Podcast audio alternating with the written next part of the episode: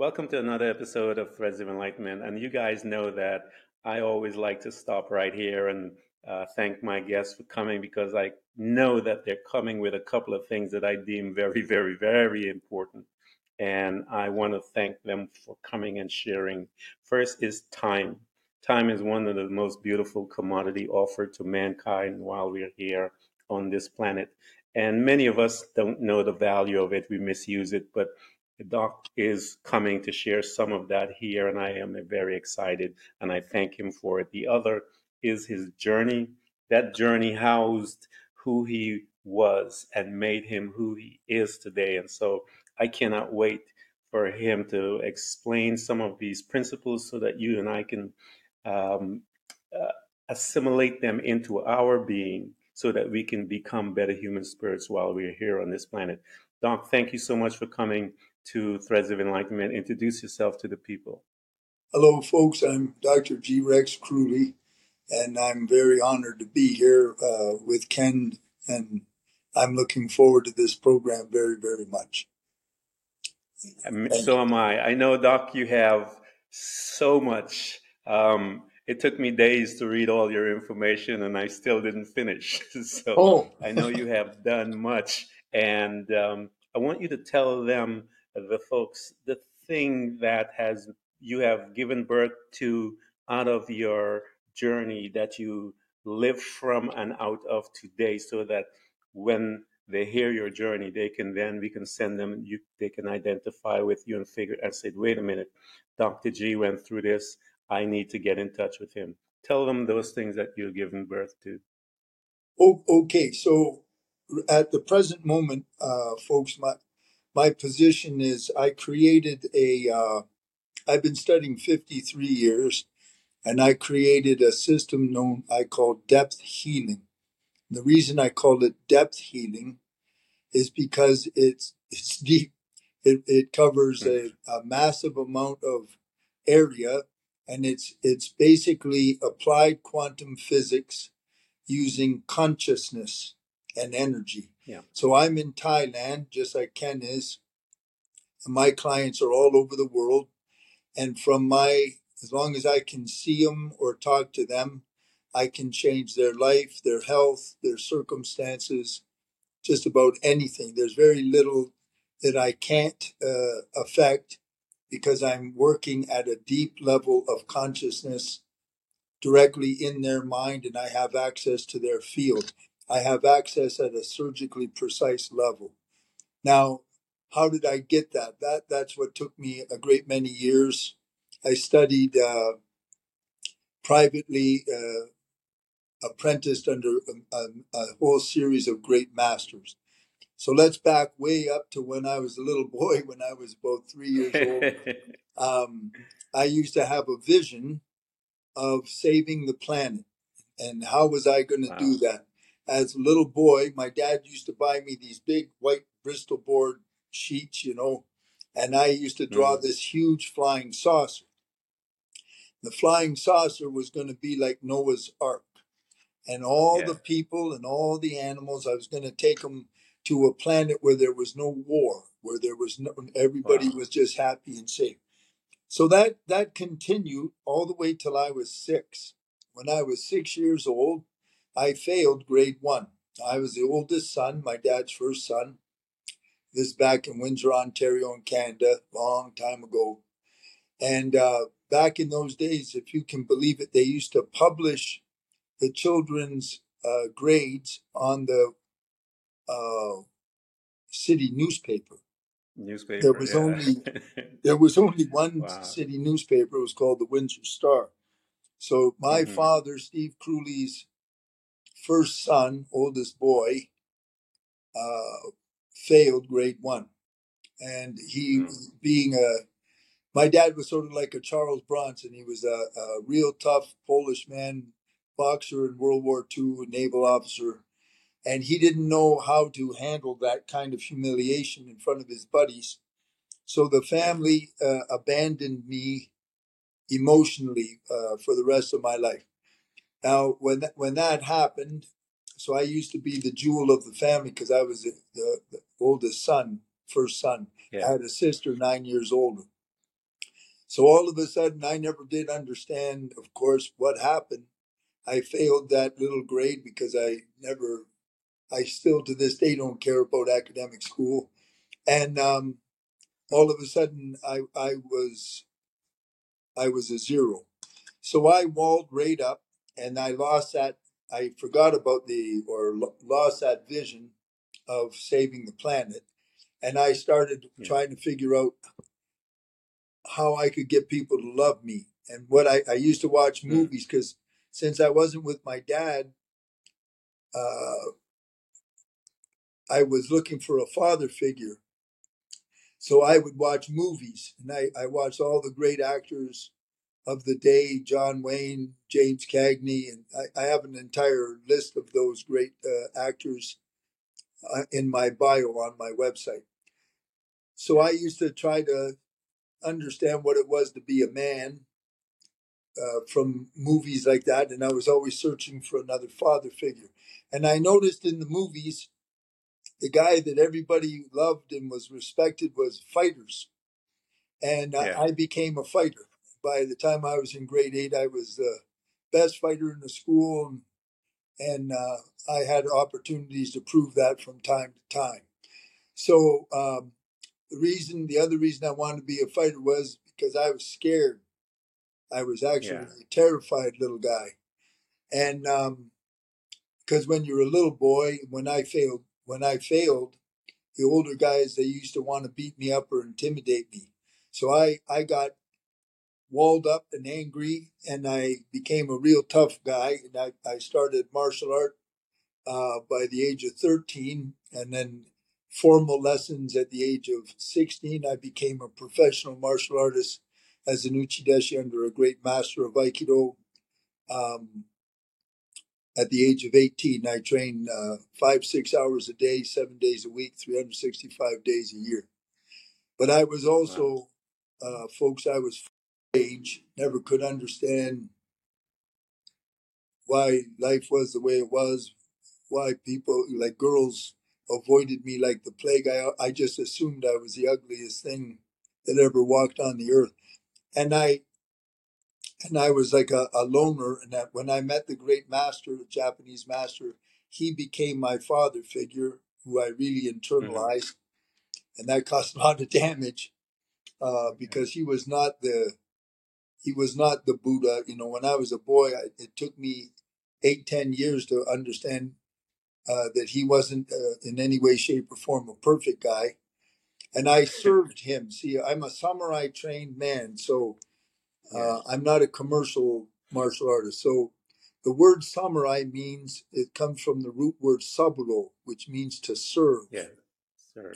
So I served the craft, I served him, and I continued to do that uh, professionally all the way up to uh, the year 2000. Um, now, I what happened was I had an enlightenment experience. I went back to school at the age of 27. In that year, age 27, I was going to move to Japan for five years as a hmm professional uchideshi in Tokyo.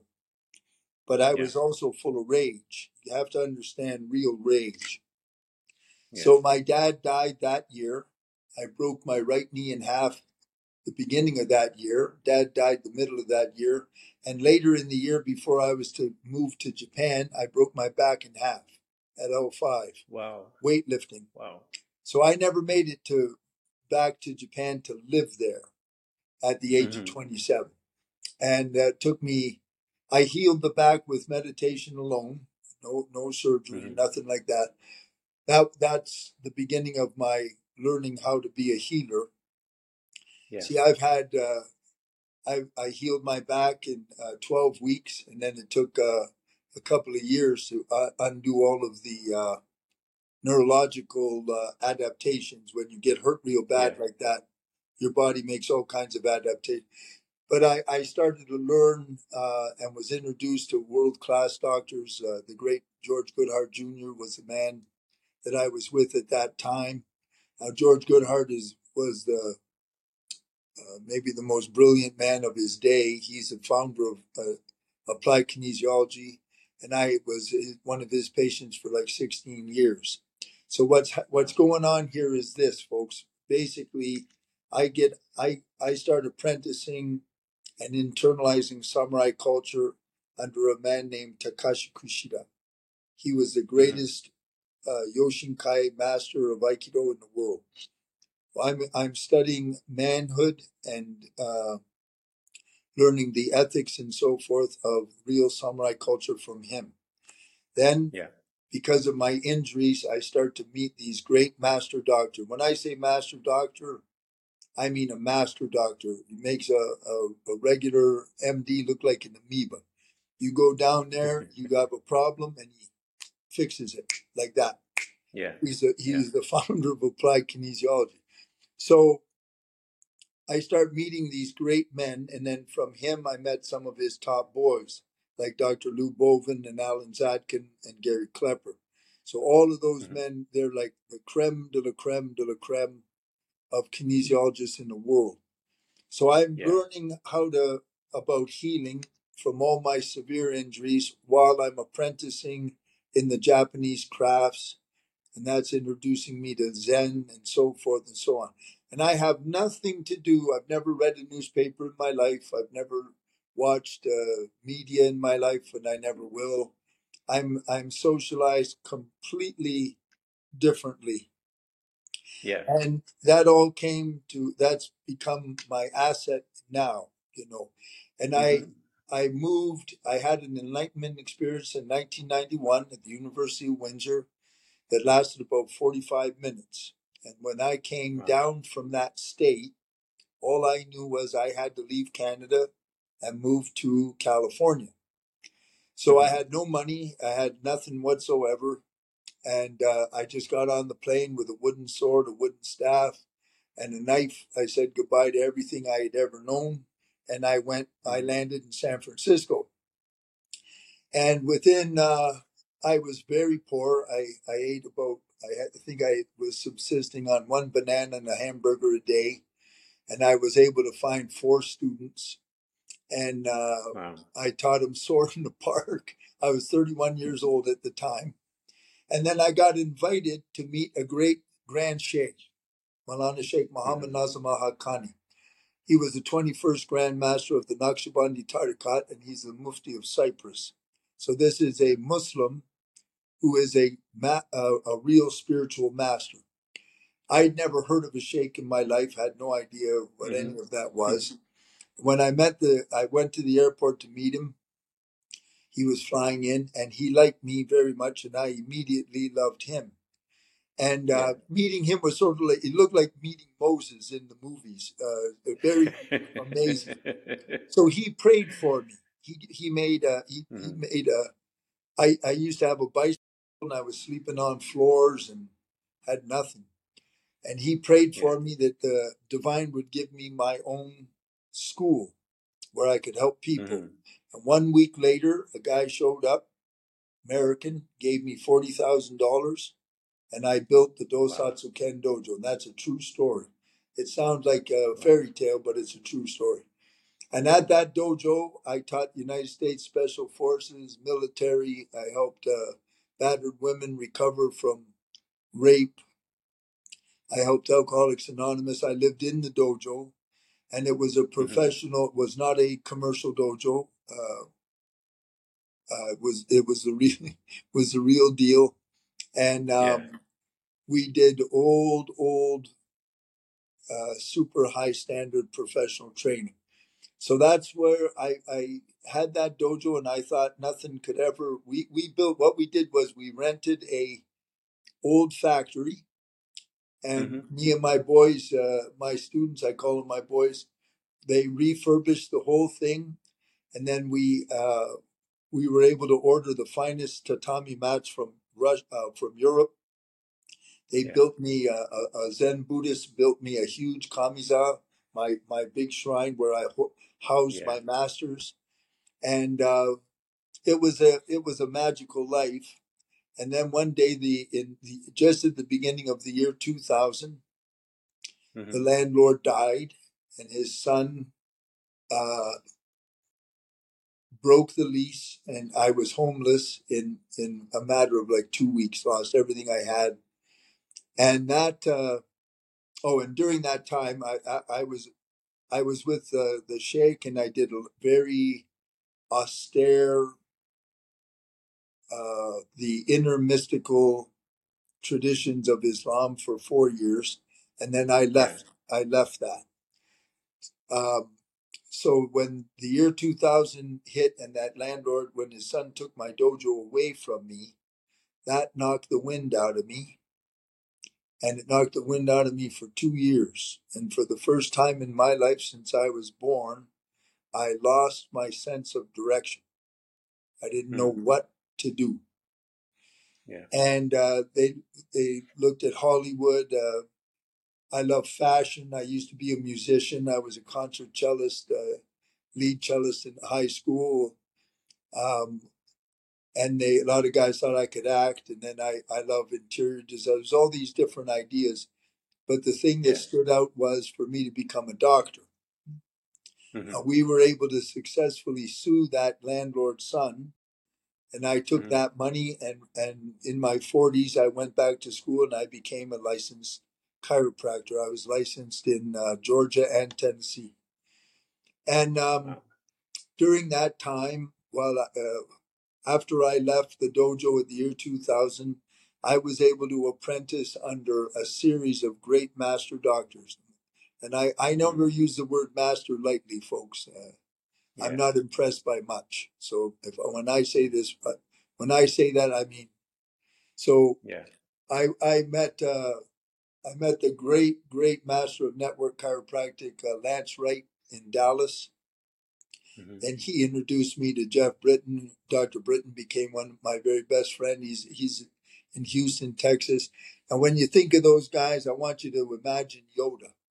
You know, I Yeah. mean, I, they they transcend they just transcend uh, anything you Yeah. could ever imagine. And then I met Bob Rakowski, who's a world famous doctor. Uh, you can look him up, Dr. Bob Rakowski. If you go around the world 10 times, you won't find anybody better. You, you may find somebody as good, but you won't find anybody better. And then uh, uh, after I became a doc, I moved out of Texas back to, uh, and I was married. I moved to uh, Georgia, and that's where I met Larry Habersky. Uh, Larry is Mhm. a grandmaster of the quantum field and of consciousness. He Yeah. was a top student of Ted Morter. Dr. Morter, he Mhm. created uh, BEST, bioenergetic synchronization technique. So I met Larry. Larry is, he's in a world by himself. And I studied under him for eight years. And that's where I learned Wow. the basis of the craft I, I have now. The other side of me is I'm a spiritual guide and teacher, and uh, I have a uh, empowerments through Tibet, through. Padmasambhava, and uh, through my uh, uh, Reiki masters, a, a tremendous man, two of them in Georgia, and then I was introduced to Sri Amma Bhagavan, the great avatars of India, Yeah. at the beginning of 2013. And when I when I learned, when I met them, I started receiving diksha, a special kind of a blessing. It's an energy transfer from them. And then Larry was removing my cognitive dissonance. Yeah. So that transformed me. Now, uh, so that you understand c- cognitive dissonance, all, it Yep. basically means it's the it's the way you function. Okay, folks, you we are controlled. Ninety five percent of your entire day and everything is controlled by the subconscious mind, not not Yes. the frontal cortex. Frontal Yes. cortex is very weak. It only Yeah. processes forty bits of information a second. Subconscious mind processes forty million bits of information a second. Yeah.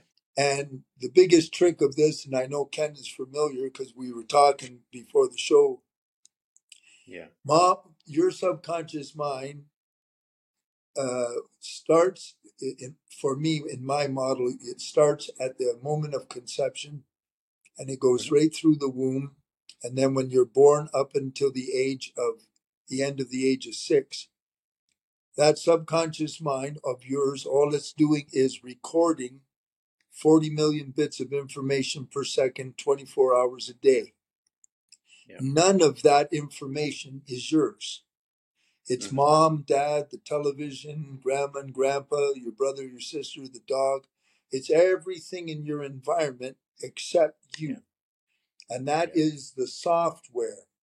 All of the data, the beliefs, the perceptions. And then when your frontal cortex is finally uh, developed enough neurologically at age seven, it kicks in. But when it kicks in, any thought you have or perception is played back against the data that's in the software. Mm-hmm. Yeah. And see, the trick to life, there's two two laws of the universe that are the most important for us as human beings. The law of perception and the law of resonance. If you know those yeah. two, you'll be fine. Yeah. Perception gives you your vibration, yeah. what your frequency you're transmitting and receiving. Whatever your primary dominant vibration is, then by resonance, that brings you everything you have, everything you know, everybody you associate with, everything by resonance. The trick is the perception is from the subconscious programming. So mm-hmm. cognitive dissonance means you you go to edu- you go to school and you have some ideas and you want to go right but your subconscious there's a program from dad that says at age of 3 you can't go right it won't work yep. you can't do that and you will never be able to do it because the program that he gave you is 1 million times stronger than this one you'll start off just like a new year's resolution and mm-hmm. and two months, one week, three weeks later, it just dies on the vine. What I yeah. do, what Dr. Habersky did for me is I remove cognitive dissonance. That's what depth healing is fundamentally for. I do a great many other things, but fundamentally, if I remove the cognitive dissonance, you can do what you want to do. You can have mm-hmm. what you want to have you can heal the way you want to heal because the subconscious mind is endorsing what you want here. So yeah. that's that's a, that's sort of like a condensed version. yeah, but it's it's a powerful explanation, and I'm, I'll uh, and I'll explain in a minute. When okay. that agreement happens, that agreement um, in the Christian or the spiritual world, they call that fate that agreement comes between you and you. And when you agree, it is the most powerful thing because once you agree and you be- release your words, as you said, Doc, it will manifest because mm-hmm. you have fall, you came in line, and everything that you've been programmed and all that stuff just washed away. And when you begin to be you, and begin to start that piece. This is powerful. I love your life journey because to me, it was a masterful um, orchestration, if you will, of someone that had a purpose to do something for us as human spirits, masterfully put together, meaning that your trainings from the onset with the Japanese mindset. And that's a, um, as much as it is a spiritual, uh, a physical piece with the tech, technique and all of those things, it is also highly spiritual. You have, mm-hmm. they teach uh, um, the aspect of being one, being centered, being present. You walk from mm-hmm. there and you went to all of these others and the people that you were surrounding is absolutely your life. And the life of everyone, Doc, I believe it's the life of everyone that is mm-hmm. called to be that servant, is masterfully put together. Every situation that you endure in life is designed to make you stronger, wiser, smarter, if you understand and allow all of this training that you had as you're moving through and you were there with the the sages uh, some of the top sages within your movement as you began to move forward in life and so it landed you with an absolute understanding of principles that you had just talked about the subconscious mind and all of these aspects of things. I love hearing this stuff. So, any guys that are listening to us, man, I want you guys to pay attention. Doc has been um, uh, laying it out, if you will, so that you can. Jesus makes a statement, Doc. He said, Those who have ears, let them hear. Mm. That means that there's an other ear that you have to be listening with. And um, when you listen to Doc, every ounce of his journey, he were he was laying breadcrumbs about those principles that can deliver you from your dark place to your life. So I want you to talk to them, Doc, because Okay. um, I want you to first backtrack a little. Now you you lost your dojo because that journey has to be something. That's a dark place right there. You said you lost your way, and e- Mm. having all of that intense training and still losing your way. I want people to understand that it doesn't matter who you are and what training you are. You still got to find out about you. So talk to me, Don, in that dark place right there. How did you start to recalibrate your uh, yourself, your inner man, if you will, your soul part of you? Okay. you begin to It's a recalibrate? hell Because it's that's a a hell of a story. place. Yeah. Okay. And and and Ken, don't let me forget to tell you uh, about the vision I had when I was three, because Yes, I I want to talk that about it. vision's been, that vision's been answered now. But I'll, I'll come back to that. So to, to address what Ken's asking me to do for you, from the moment I was uh, a little child, although I took the emotional hit when everyone abandoned me age six, I was hmm always like an arrow, and I always knew what I wanted to do. So uh, I moved. Um, once I set my my mind on something, nothing stops me. Nothing has Yeah. ever stopped me. So I've had my back broken. I've had uh, three knee operations. I had uh, breast cancer. I've had. Uh, uh, there's been a great many things, but nothing's going to stop me. That's why the Yeah. military loved me. I'm sort Yeah. of like a George Patton. You give me a target, and I'm going to go one way or the other. So I always had a, a vision and a purpose, and I followed that. And because I that was my frequency, that's my hmm vibration. It brought me these great masters and these great these powerful people. However, Yeah. there's a caveat to that. It brought me a great master to study under for martial art, yes, but Kushida was a um, clinical narcissist. I don't mean narcissist in the pop- popular um, uh, way they use the word these days. I'm talking, he had real, real problems, and he had a lot of uh, anger and a lot of uh, uh, hurt in him. He eventually died a horrifically, a horrific death, young from a type of cancer in the lungs from the energy of grief. Well, see, hmm when I was a, when I met him, think of the vibration that went along with me. I had my purpose, which was which was a high purpose, but I was filled with hurt because my family abandoned me. I had uh, anger, hatred. I had oh, and I was going to prove uh, uh, no nobody was going to make me wrong anymore because they see I lost everything, everyone and Yeah. everything because they said I failed a test.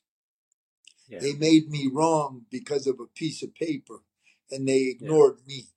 So I was Yeah. a wounded person, and I and I attracted a wounded master. Okay, Yeah. and that all fell apart uh, when I was uh, the year of twenty, age twenty-seven. So in that year, I discovered uh, a betrayal from him, hmm which broke my heart. So I was going to uh, move to Japan. Remember, I said nothing's going to stop me, so I'm going to keep gonna. I'm going to Yeah. go to Japan itself, and I'm going to leave hmm him. but Yeah. the divine and my life's uh, uh, destiny is not going to let that happen. So first, Yeah. my right knee breaks. I fix that. Mhm. Then dad dies.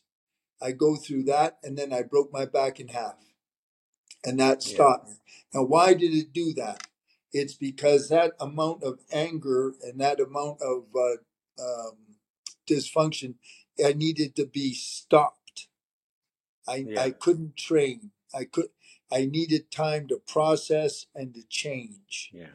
So I got through all of that. I graduate University of Windsor, and I moved to uh, California, and I established uh, one of the uh, truly one of the finest re- representatives of Japanese Budo in the western uh, part of the world. And uh, and then I lose it. Now, when I lost it, I didn't think anything on earth could take my dojo. Yeah. So it, it, that was my creation. That was my everything. And Yeah. it was all gone. And then when Yeah. it was gone, it was amazing. Nobody cared about me. They all cared Yeah. about me in Palo Alto was where uh, outside my dojo was near um, Moffett Field, the air base, and NASA. I used to teach NASA people there. Also, some of the scientists were my my students. But as soon as I lost the dojo and I lost prestige and position, nobody cared about me at all. So. I was in complete shock. Mhm. And uh, then I then I really got mad, and I was gonna. I started to train to go into the the, the cage as a submission fighter. All I wanted to do was beat the hell out of people, and that uh, my heart is one side, my my my anger is another. So my right, uh, my left knee completely let go. Whole Yeah. knee just fell apart, and I had to have it uh, rebuilt. And that that saved me from doing that. I never I never went into the cage, which is a good thing. But I was lost. I was Yeah. completely in shock. I was homeless, reduced to a zero. I used to be, uh, everyone called me sensei. I was the instructor to the SWAT team. A lot of the SWAT uh, members of SWAT in uh, Palo Alto Police Force. And all of a Mhm. sudden, I was a zero and I was in complete shock, folks. So what happened was I lost my way and we lo- I finally after the end of two years with the court cases I, I went off to become a doctor when I Mhm. got there I was even in more shock because the Yeah. uh, chiropractic colleges have been bought out by the pharmaceutical industry and everything that I knew because I already I already knew what great chiropractic was and what great doctor Yeah. when I got to the to the college and found out all the lies and the deception and the Mhm. corruption. Yeah. So then I really got mad and I lost my connection with the divine uh, folks for nearly 20 years. And I was in a state of continual simmering rage. Now, if you understand what epigenetics is, epigenetics is Yeah. the uh, way that is the mechanism by which genetics works. Okay, it all Mhm. has to do with perception. So the best, one of the best guys to talk about that is the founder of epigenetics, is uh, Dr. Bruce Lipton. You can find all, Mhm. all kinds of great stuff. I, he's one of my most favorite uh, favorite people. Well, anyway, I developed breast cancer. I developed cataracts on my eyes because I couldn't stand what I what I was seeing. So Yeah. epigenetically, my eyes crusted over with real heavy cataracts. My uh, I had a little tiny fatty pocket that I had been born with in my re- right chest, and that became a cancer. We cut it out of me, and I never had to have any chemo. I never used uh, medical anything, and I'm fine. But the the the the cancer was the final word on my anger. See, at that point, Mhm. that was my body saying, either you Yep. either you solve the anger or you're going to die. You can die. So I yeah. I had to solve that anger, and that's Yeah. where Larry Habursky came in, and that's where uh, Sri Amma Bhagavan and the Deeksha pulled me through that. Now that's late. Mhm. I had I had the cancer pulled out of me in uh, just before I moved to uh, Thailand, 2015. Wow. So um, I, I want I want you to understand that the, the process you're listening to goes over decades. Yeah. It goes over decades, and I'm applying myself and studying and learning all through. Yeah. But I didn't. I refound the divine and my and my uh, rekindled me into the Dharma Yeah. when I was studying Reiki in in Atlanta, Georgia. So we moved. Tammy and I moved to Atlanta, Georgia in, in uh, 2007. I met Larry Oberski 2008, and I met this great Reiki master who became real close with me. Um, oh, I don't know, maybe 2010, something like that. Mhm. And one day he bought a new house and he invited me over and, and he took me upstairs and in, uh, he was a student of the Dalai Lama and of uh, Tibetan Buddhism. I walked into that room. He had this prayer room and it it reconnected me. But it had Wow. been nearly 20 years Yeah. of being lost, angry, and can't understand why nothing what why things are the way that what's what uh it was just all of a sudden the re, the connection came Mhm. and when that from that moment ha- happened everything started to make the shift so that I am who I am now and here um and that's so when you're lost or if you feel lost you have to you have to reconnect in somehow. And uh what the first thing to reconnect with if you're lost is recognize where you are. You can never heal or change or do anything if you don't know your state now. So the first part Mhm. is awareness that i'm angry or i'm a drunk or i'm uh my heart's closed or i don't feel i don't i have no purpose the first thing is to just acknowledge that and let it be don't judge it Yeah. And then, if you have the consciousness, ask the divine, ask your higher self, show me, give me a hand, show me, Yeah. and let help me find what I'm looking for, and and then let it let it happen. Things will start Yeah. to things will start to shift, but first you got to become aware of Yeah. where you're at. Don't judge it, You but become yeah, you aware. you have a you have a statement in one of your uh, I was reading your your um uh, the things that you have done and uh, there's so much as I said I was reading and there's one thing that I, I read about and I was like I've got to mention this because this is a tremendous insight. It talks about Dr. G um, how he teaches you how to interpret symptoms of the body Mm, as a language so that the cause could be known and once that cause is known once you've founded it it can be cleared. And I love that because I've tried to tell people, I believe, Doc, that a lot of the trauma that you talked about, we label them, we call them cancer. And, and I was reading all the lists and we talked about it. They have names that we use to identify it, but the it's trauma in whatever way it comes. And mhm, um, that trauma, unless it is known, like you said, you got to get to the root of it. And once you mhm, get to the root of it, it, it is clearly known then what you're dealing with, and you're able at that point to get your relief or your guidance to clear it.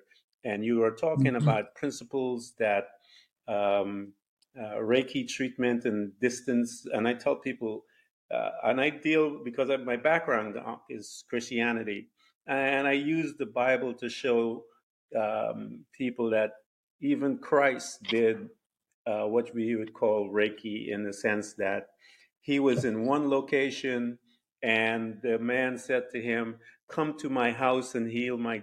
Um, Jesus asked him, "You want me to come to your house and heal your daughter?" He says, "No." I don't need you to come to uh, my daughter. I just need you to speak the word, and I know that my daughter will be taken care of. And so he wasn't anywhere near that daughter, and that daughter got her healing. And so I try to uh, take away the mysticism out of people and tell them, wait a minute, guys, even the Christian, this is principle that is known through history in all religion, all belief system. But Sure. we and um, the medical field put this uh, because they want you to become a servant to it. They don't deal with healing. But when uh, it is located by someone who understands, it's talking about healing. You can only get your healing from the spiritual aspect of it and the soul part of it. I'll tell you why. Because I believe, just like you, Doc, those they man, it's emotions trap that manifest and into the form of cancer, uh, arthritis, all of these other things is your emotion or trauma that is just locked and That's right. and That- it'll That's right. manifest somewhere in the body in all the different language and terminology that we use to identify cancer, um, chronic anxiety, all of those things is just a manifestation of something sitting there that once identified, and I love that, Doc, you have to identify it first. And when you identify Yeah. it, you're good. You know, so it, it it's it's uh, comical to listen uh, when you mention about Jesus. Of of course, um, so uh, I guess let's see. How do I want to say that? Uh, things like distance and and that, folks, means absolutely nothing at all. So Yeah. uh, now the the mathematics has now been written and accepted in peer reviewed journals, uh, written by the great physicist, my favorite Nassim Haramein, Mhm. and then you can. Uh, if you want to, if you can handle his his uh, languaging, it sometimes seems pretty complex. But basically, what we're talking about is, and they'll use the word entanglement. So if hmm let's say you're on Pluto, and you tell me, you call me up and you say I got a migraine headache, and I say okay, just uh, signal me when it's gone. In one minute, I'll I'll remove the headache for you because Yeah. I don't care if you're on Pluto. It doesn't matter at all. It doesn't matter. Yeah. Not not even a little bit. Now, uh, all the great healers throughout uh, history all know that, and they all just do it. Now, hmm science is finally just catching up. Science Catching is up. way, Yeah. way, way behind uh, Yeah. mysticism. Yeah. Uh, so it's it's nice that they can figure out how to explain it, but uh, we're all a hundred percent completely connected. And if you hmm uh, first of all understand that, and if you you need for me to be able to transfer what I transfer, I have what's called empowerments. Yeah. And what what does that mean? An empowerment means let's take this uh, let's take Reiki for instance. So there's there's three fundamental frequencies of Reiki, and when when you start Reiki, Reiki should al- always take one year for each level. They should never these things where you where they tell you they're going to do it in a weekend. Uh, try not to ever go to that because that's a little bit on the dangerous side. So what happens is when you start to learn uh, Reiki, you, you the subtle energy field of our body. You have your the gross body and the nervous hmm system and so forth, Yeah. and then there's a subtle energy body like the like the um acupuncture meridian system that acupuncture Yeah. uses. Now, um, let's say a person uh, their uh, their capacity for handling or channeling energy is a 10 hmm when they when they get an empowerment internally their their energy subtle energy system is upgraded so that hmm it can carry a stronger higher energy non-destructively. So Yeah. like you know like uh, let's say the wires in this house can ha- only handle 110 volts. If we put 10,000 volts through the wires, it'll blow out all the circuits. So Yeah. what, what they when you get an empowerment, you are uh, conditioned differently so that you can either transfer or receive and it doesn't hurt you. Now, Yeah. if you ever think that that's a joke, pick up the book uh, by Gopi Krishna called Kundalini by Go- Mhm. Gopi Krishna. That poor man was meditating. He was just a young young fella in India, and unfortunately, he had an activation of Kundalini energy, the, the, the real powerhouse that sits at the base of the spine. But unfortunately, it rose the wrong way. Yeah. And for the rest of that man's life, he, it came very close to killing him.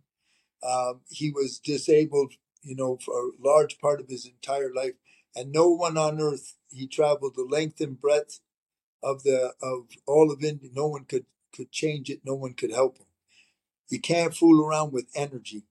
But uh, Yeah. when it, so I have particular empowerments. I have two empowerments for the work I do. I because I use two different kinds of frequencies. I use destructive interference waves. It, that's a quantum physics term. That's for Mhm. removing a negative belief or a negative uh, imprint or something that's needs to be removed from for you. Yeah. If you have a chronic disease, I'm going to disintegrate it with destructive interference waves. And then there's constructive interference waves, which build you up. Mhm. And that I have my empowerment is through India. And then I have empowerments through through Reiki. So I, I have Yeah. the three three kinds. But all an empowerment means is I I, I have extra ability or a Yeah. stronger ability to transfer something to you than the average guy. Mhm. That that's that's what that means. Um, Yeah. and I have the Bible calls it the talk. Christian. The Christians call it uh, Doctor G. They call it the anointing. So I, I- I'm, Yeah, I'm you know, as you're talking, I'm thinking about it because um, if you read some of the Old Testament, there's one these two relationship with these two prophets, and and one said, Elisha said, "If you see me leave and my my mantle falls, that anointing will be on you," and that that was that energy that you talk about to be able to do things. Um, uh huh. and it is in i tell people it is in every single religion just look closely Yes, uh, they use different terminology to explain what it is but yes, the principle is the same talk to us about this yes. vision that this young three-year-old gentleman had about this rocket ship and getting all the animals and all the people on this rocket ship to to take us to safety Okay. So uh, uh, as I was studying under uh, with uh, Larry Habersky, Mhm. he started talking to me one day, I think in 2008, and all of a sudden the inspiration came because that's the divine Yeah, uh, talks to me all the time. yeah, So what over these period of, of time, and, and I'm active actively doing this now professionally, I'm able to use morphic field physics so that I can I can take up to 21,000 people Mhm. at one time, like a say a whole football stadium, and Mhm. I can heal them at the same time as a collective. Mhm. Now, everything in the universe runs on morphic fields. It's it's a numbers game. That's where the power. yeah, That's why Jesus said, "Whenever two or more are gathered in my name, you will have yeah, more power." Mhm. Well, now when I say I can heal them, what I mean is I I am able to uh, take the entire field of all that collective, and then I can. Uh, it's uh, let me use a computer analogy. if you have a hundred laptops, that's a Mhm. hundred people.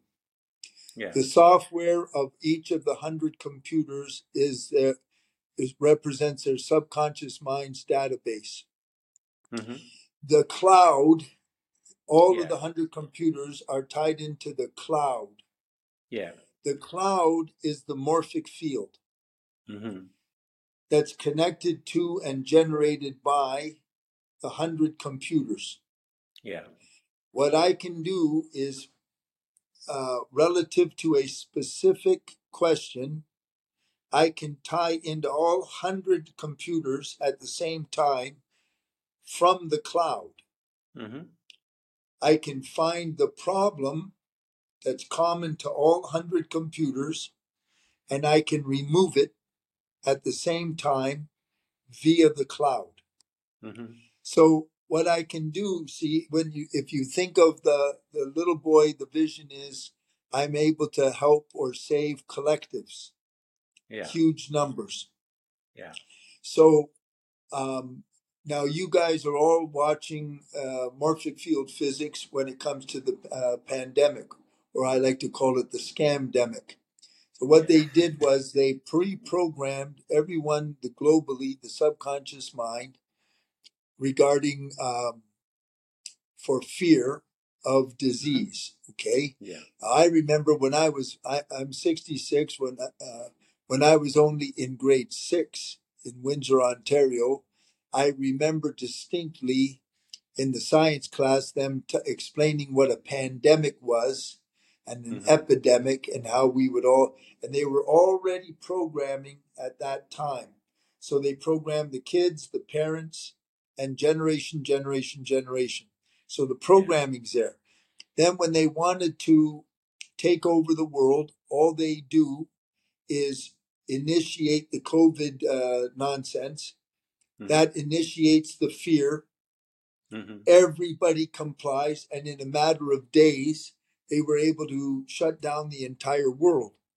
Yeah. so they it's a it's a military operation but basically what you're looking at is a morphic field using the fundamental frequency of fear as the control factor now when we we can make uh, a healing morphic field of that's based in love or gratitude which are the highest frequencies hmm and if the morphic field becomes is big enough, you can punch a hole in their field because Yeah. the higher the higher frequency dominates. The Yeah. problem is uh, they have all of the sophistication. They know how to do cognitive priming. That's why they make them wear the mask. Yeah. The the cognitive priming is coming through all the forms of the media. Seeing a mask, you know, here in Thailand, Yeah. Yeah. every every single one of them they wear those masks Yeah. and uh, the consciousness level is is like is in my opinion is like zero Yeah. so they can control the whole populace and then the field self uh, the field dominates consciousness folks it dominates behavior Mhm. that's why you've you've all heard or seen a western movie where uh, uh, uh, the small town something happens they think they got the right guy and they're going to hang him and Yeah. the the whole crowd becomes a lynch what they call a lynch mob Lynch mob. well Yeah. the when what you're looking at is a morphic field that's generating uh, being generating an anger and a uh, a real ugly energy and it's Mhm. contagious Yeah. that's what a morphic field so so now i i actually can do that uh, and get real time results, and, and that's very exciting to me that I can help uh, large collectives of people Yeah. That is at awesome. That is powerful. I, think I think you were trained to do it. And as I Mhm. mentioned, your entire life was that school uh, from one discipline to another because each teacher, if you look at it, Dr. G, was a dis- different discipline. And you even went into the natural, physical, uh, um, I guess, field of study in medicine when you went into your chiropractic. So you were dancing through your life within all these disciplines. And so to have you be able to now um, synergize, if you will, all of those uh, uh, disciplines to create your uh, your your process. And that's what I tell people. The journey is so that you can once you begin to dance within all of these disciplines, whatever, whoever you are, you are in a discipline because it's the belief system that you're in. And then you're able to take it and formulate it by which now you are going to serve. You are going to be that servant. And uh, to be able to serve at that level, Doc, that's the key because I believe every word that you said. And that's why you see when you have quote unquote congregation of people, whether it's in a church, whether it's in a football field, wherever, you, mm-hmm. as you were stating, you can sense that energy based on the response of all those people. And so, yeah, if you have 20,000 uh, people and they are beginning to meditate, if you will, um, on a and pulling that higher frequency, uh, you'll be able, as you said, through the cloud. And if you have a virus, whatever that virus is, chronic disease, um, stress, anxiety, all of these viruses, as you are able to, through the cloud, be able to administer that, um, you know, that, that virus protection so that you can have your clean computer again. And that's what Doc is about. And this is his life. And all of you guys that are listening to this conversation, I am absolutely floored um, at having this conversation and listening to Doc and, and the insights that he has is absolutely 100% exactly what you need. I don't care what you're going through today. His ministry, if you will, his insights, his uh, um, revelation is exactly what you need to help you or move you through from one belief system to another. Shift in perspective. It will mm-hmm. change your life. That shift in your perspective, as he talks about when you're when you become when you get into agreement, your subconscious and all of it. When you get into agreement, man, that's when the real stuff happens. And Doc is able to guide you because he was exposed to all of the different disciplines to extract the key pieces that will get you to where you need to be faster than you would get there if you did not have him in your space. And I want you guys to get into his space because I'm going to provide everything for you to get there. So, Doc, talk to us about this because now I, here I am. Uh, I'm, I'm, I'm your patient. I want you to walk us through one of your patients. I know you talk about okay. every aspect. You talk about financial situation being broke because you were broke. And I tell people, you go through these things because when he speaks about it, when Doc speaks about it, the energy that he releases out from his being, he believes everything that he's saying, and that is pure power. Why? Because he went through it. And what he is telling you is exactly what you need to do to come through. Walk us through. I'm a patient, doc. Uh, let's say okay. I'm going to pick, uh, I'm going to try and see if I could pick something really uh, difficult. But to you, it's okay. simple. But to the masses out there, it's going to look, it, it may seem difficult to them. I am suffering from behavioral problems. I, I got, I'm all over the place. I showed up at your office and I'm like, Doc, I'm, uh, you know, I, I, don't know what, what, I, I don't know what I'm doing on this planet. Why am I here and all that kind of stuff. And you know how they come because we were there. you know, we, we know exactly what they went. And so here is this person. He is suffering. Yours was anger and you learned how to manage that and so forth. I might be depression, doc. I, I am absolutely, I come to you, I suffer from depression and anxiety. That is a big thing uh, out there today. So here I am, I present to you. Walk me through, mm-hmm. and I know this, guys, he's just giving us a baseline, but you have to be in his space for, uh, you know, and as you be in his space, because he has to shift you based on your belief. He has to uh, walk with you, hold your hand, and so that he can move you through from one perspective because you're coming to him with one, you're coming to him as a depressed, anxiety filled. You believe that, and that's your belief, and that's why you are, that's who you are. So now you're coming to him to have him shift you. So you're going to need to be more than one visit, is what I'm saying. So, Doc, here I am. I, I'm in your in your office. Not even in your office. You are there in Yeah, you're just Shanghai. I'm. I'm here in in, in on Koh Samui, and we are on the Zoom call, and I am all a mess, and I'm talking to you. Walk us through the listeners as to how first is that encounter, and how do you move that individual from A to B? Okay, no problem.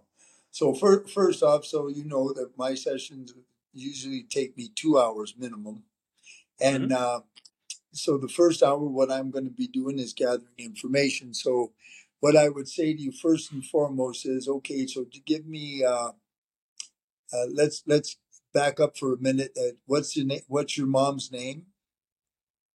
So I get mom, Uh huh. Yeah. And I did, and is she still alive? And no, both my parents have passed. Oh, is that right? I'm sorry. So, uh, uh, how how did your mother die?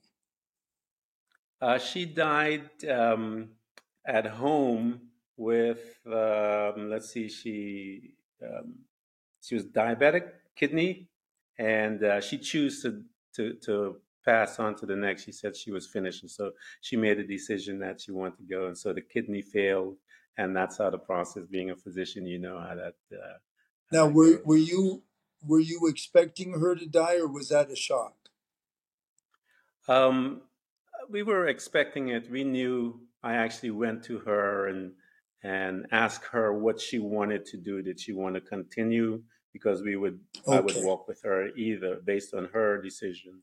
And she said, "No, I, I want to exit." So that was a Now, privilege I got to to to okay. experience. Now, how how old were you when when she died? Um, I was in my fifties, 50, 57, somewhere around there. Okay, all right. And then, uh, how about your dad? My When dad did he was die? uh, uh, two years ago, but I wasn't there to to to see. And but we talked again. Again, we had a conversation a few days before, and um, he also had made his decision, and so I was able to walk with him based on his decision, um, Okay. even when he got So into the hospital. So that was so no shocks. Mo- Mom and dad, No, no. when they died, you knew they were going to. Okay. And then Yeah. uh, your depression, the the anxiety and depression you have. When try to remember exactly when did this all start? Where you started feeling like that? Well, um, I'm giving you an example. I don't think I have one of those, but uh, let's see. I'll go with it. Um, I About what? How long? What? What? uh, what how long? What age or how long ago was it when it first uh, started? this depression. Yeah. Um, I have never really battled it, Doc. I was just giving you an example to see if we could um, of a Oh, yeah. I- No, uh, I thought yeah. we're role playing. I'm Yeah, going I, I'm I'm trying to I'm trying to think of uh, let's say let's say this is something that this person has been dealing with from childhood because it's usually a trauma that started there, like yours with the test that was um, hmm caused your dad and everyone to abandon you. Let's say this was a young child; they started their trauma experiencing that trauma at uh, six years old, stuff like that. I remember being Okay. depressed at that time. So tell me what was going on, what happened at six years old, what was going on, and and uh, what happened.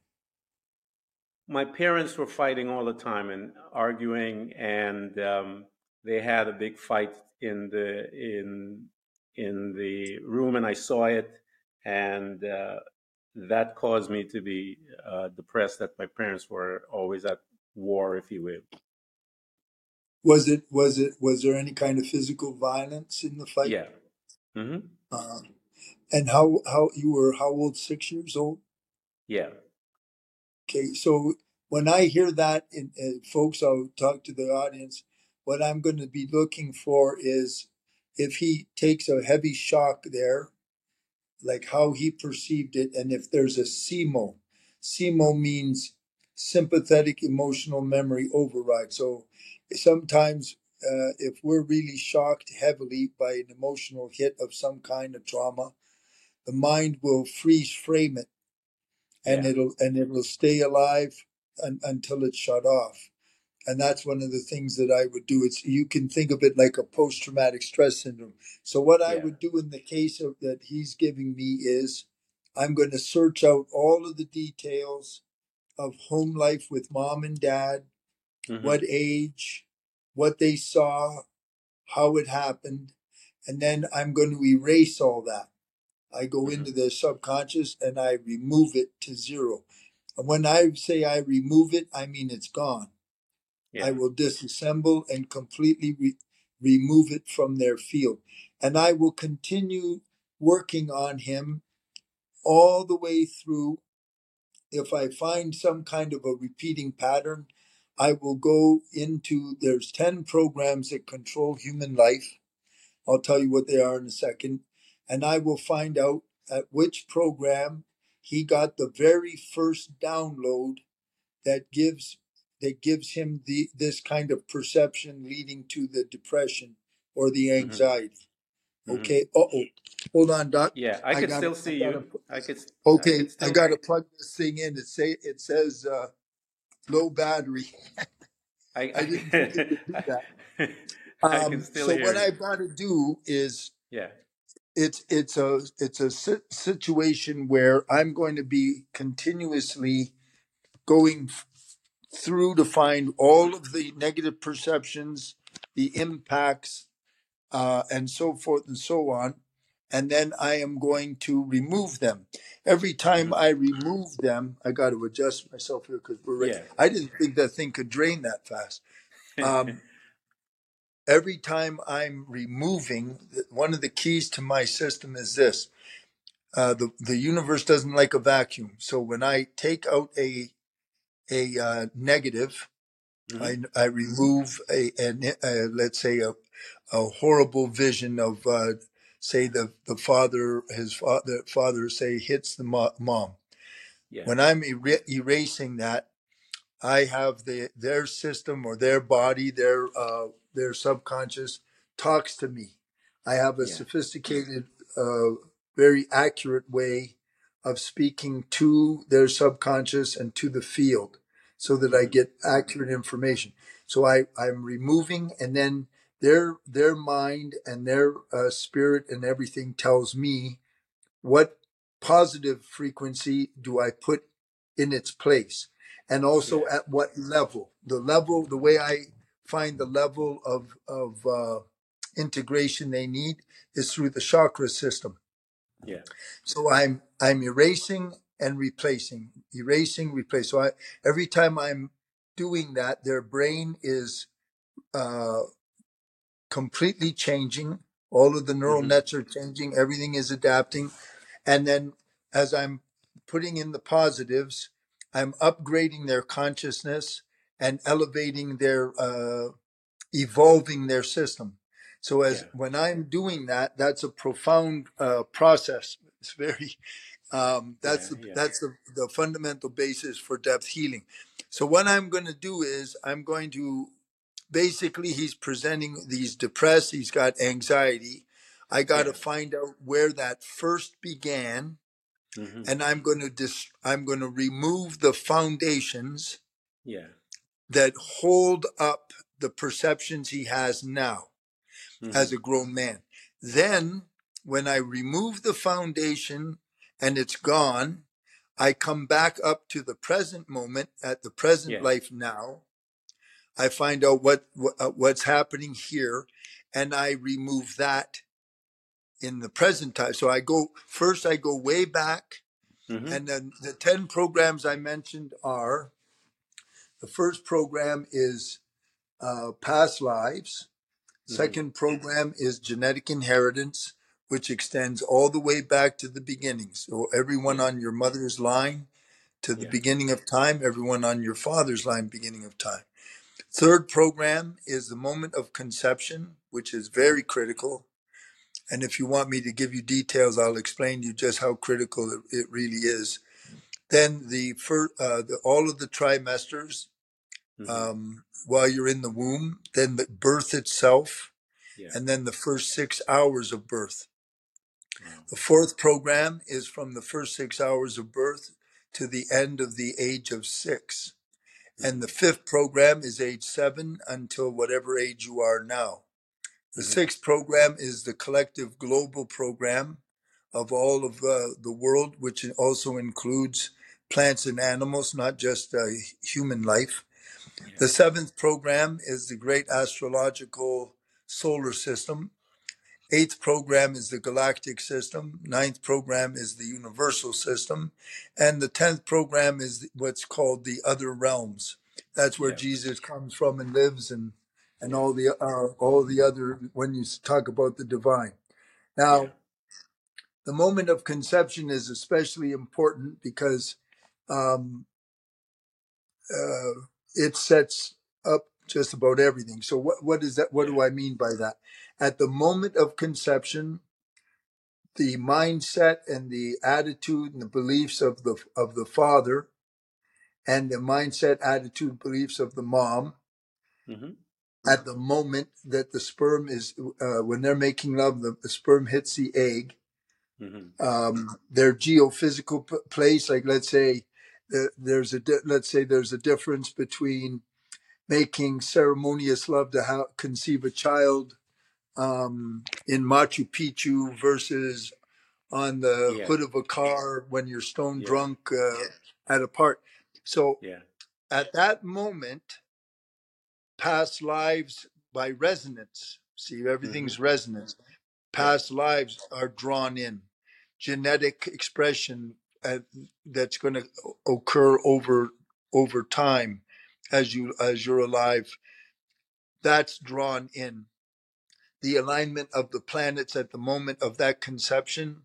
Everyone Yeah. in astrology knows the moment when you were born, but Yeah. no one can tell the mo. All of those things are all go into us. And then what we know from science, once we are conceived, usually science will think both after the first trimester, the subconscious mind activates. And uh, we're we're more familiar with with uh, with that. But everything it's not that simple. And then all of those different influences um, make the the destinies and the blueprints and the patterns. The good news is they can all be adjusted, they can all be changed. That's what happened to me. See, I, I had my my programs rewritten for me in a in a, a special uh, process with the divine, and I went from being a, a poor man to being a very wealthy man. I I live a very uh, luxurious life here in Thailand, but I was dirt poor, folks, for well over twenty years. Nothing worked for me because of cognitive dissonance. See, Dr. Albersky, I grew up, my dad had poverty consciousness because he was born the son of Polish immigrants during the hmm Great Depression. So, Wow. i- i- you know, he grew up tough and, and they, they had nothing. And uh, although my dad was a very successful um, electrician and so forth, we always had money. But my dad had lack poverty consciousness, and I I was programmed that way. And then when even though I became a big shot doctor and a big shot martial arts sensei, I I never made money. I never had any hmm kind of uh, success in the material world Yeah. until the cognitive dissonance was gone. Yeah. Once it was gone, um, I, I I don't have any worries with that at all. Uh, can can you please excuse me? I want to get a chair because Yeah. I, I had to shift to this other place where I where I have the power. Again, guys who are listening to us, uh, I implore you to get in touch with Doc because he is. I'm so glad that he presented because he's here to help and to serve. And um, get yourself into his uh, private uh, to become uh, one of his private clients so that he can walk with you. He says to to a couple of hours. Um, most of you uh, will take a lifetime to to accomplish what he's talking about in a couple of hours, and uh, some people never get a chance to accomplish what he's what he just talked about their entire life. They never got a chance to come out and to change their mindset and to change their destiny. And so I want to encourage all of you guys that are listening to us today. Um, this has been one of my favorite conversations, if you will, and I've had oh, thank you very much of them. I've had, um, I mean, just maybe close to a couple thousands. I've done these things for several years, and uh, wow. insight and your um, wisdom. I, I just want to tell anyone that is listening from wherever you are, I'm going to present all of Doc's information so that you can get into his space, get into his class, get into uh, um, get his books, get everything you can get, drink of him, and begin to, uh, as they say, you become disciples. A lot of people, I tell people, don't hurry up to be a member. Members don't do nothing, they just sit there. When you come into someone's space, come in to be a disciple because a disciple will change the world. They are the ones that are affected by the conversation between that individual. The members, all they do is to get to, to some a little crumbs of the of the conversation. But the disciple, they come out with the meal, and once they digest it, they can now. I am sure Dr. G wouldn't mind one of his disciples take his work to a different level that he can never take it because you digested it. So find yourself in his presence, sit at his feet, and become free from where you're at and so that you can become this new you. Doc, I want to thank you so much for coming at Threads of oh, I, this has really been a pleasure, Ken. I, I, I you know, since you're in Koh Samui, maybe one of these days we can get together. Oh, we, we are definitely going to get together. Um, yeah. I have to run out to to. I was heading out to um, to Vietnam, and then I'm going to be back and uh, I want to I want to connect. Oh no kidding! Oh wow! Yeah. So it is, it Doc. It's been this has been fantastic. It really has, um, and we are definitely going to stay in touch, and we are definitely going to meet. We're going to spend a lot of time together because um, I'd love I to. want to be uh, a part of your space so that I can become one of those disciples and uh, also be able to be effective and assist you with um, uh, your journey as a servant to bring others oh, that's so really that kind of you ken. That's you know that's that's primarily what i'm trying to do. If, if i can um i i just need i love people you know yeah. and and hopefully i'm going to be able to um work with collectives and then and then of course privates you know and and uh yeah. I i mean i i just love it. And and because the world right now we they need they need, need so much help. Yeah. They just need so much help. They're so scared. I i love to see proud happy successful uh, people who are enjoying their life. Yeah. You know that's, that's, not not just living in fear or yeah restriction and, and yeah. they're so scared. Everybody, they're so scared, you know, and it's just programming. Yeah. It's just programming. It, it, it, they're terrified. And it is, as you said, it is the fearfulness is the baseline by which they begin to control the, the collective, if you will. And, um, it is, it's the only way. The politicians speak it, every one of them. The, the healthcare system speak it. Uh, they tell you about this fearfulness to keep you buying stuff that will never heal you. Um, it, it's disgusting.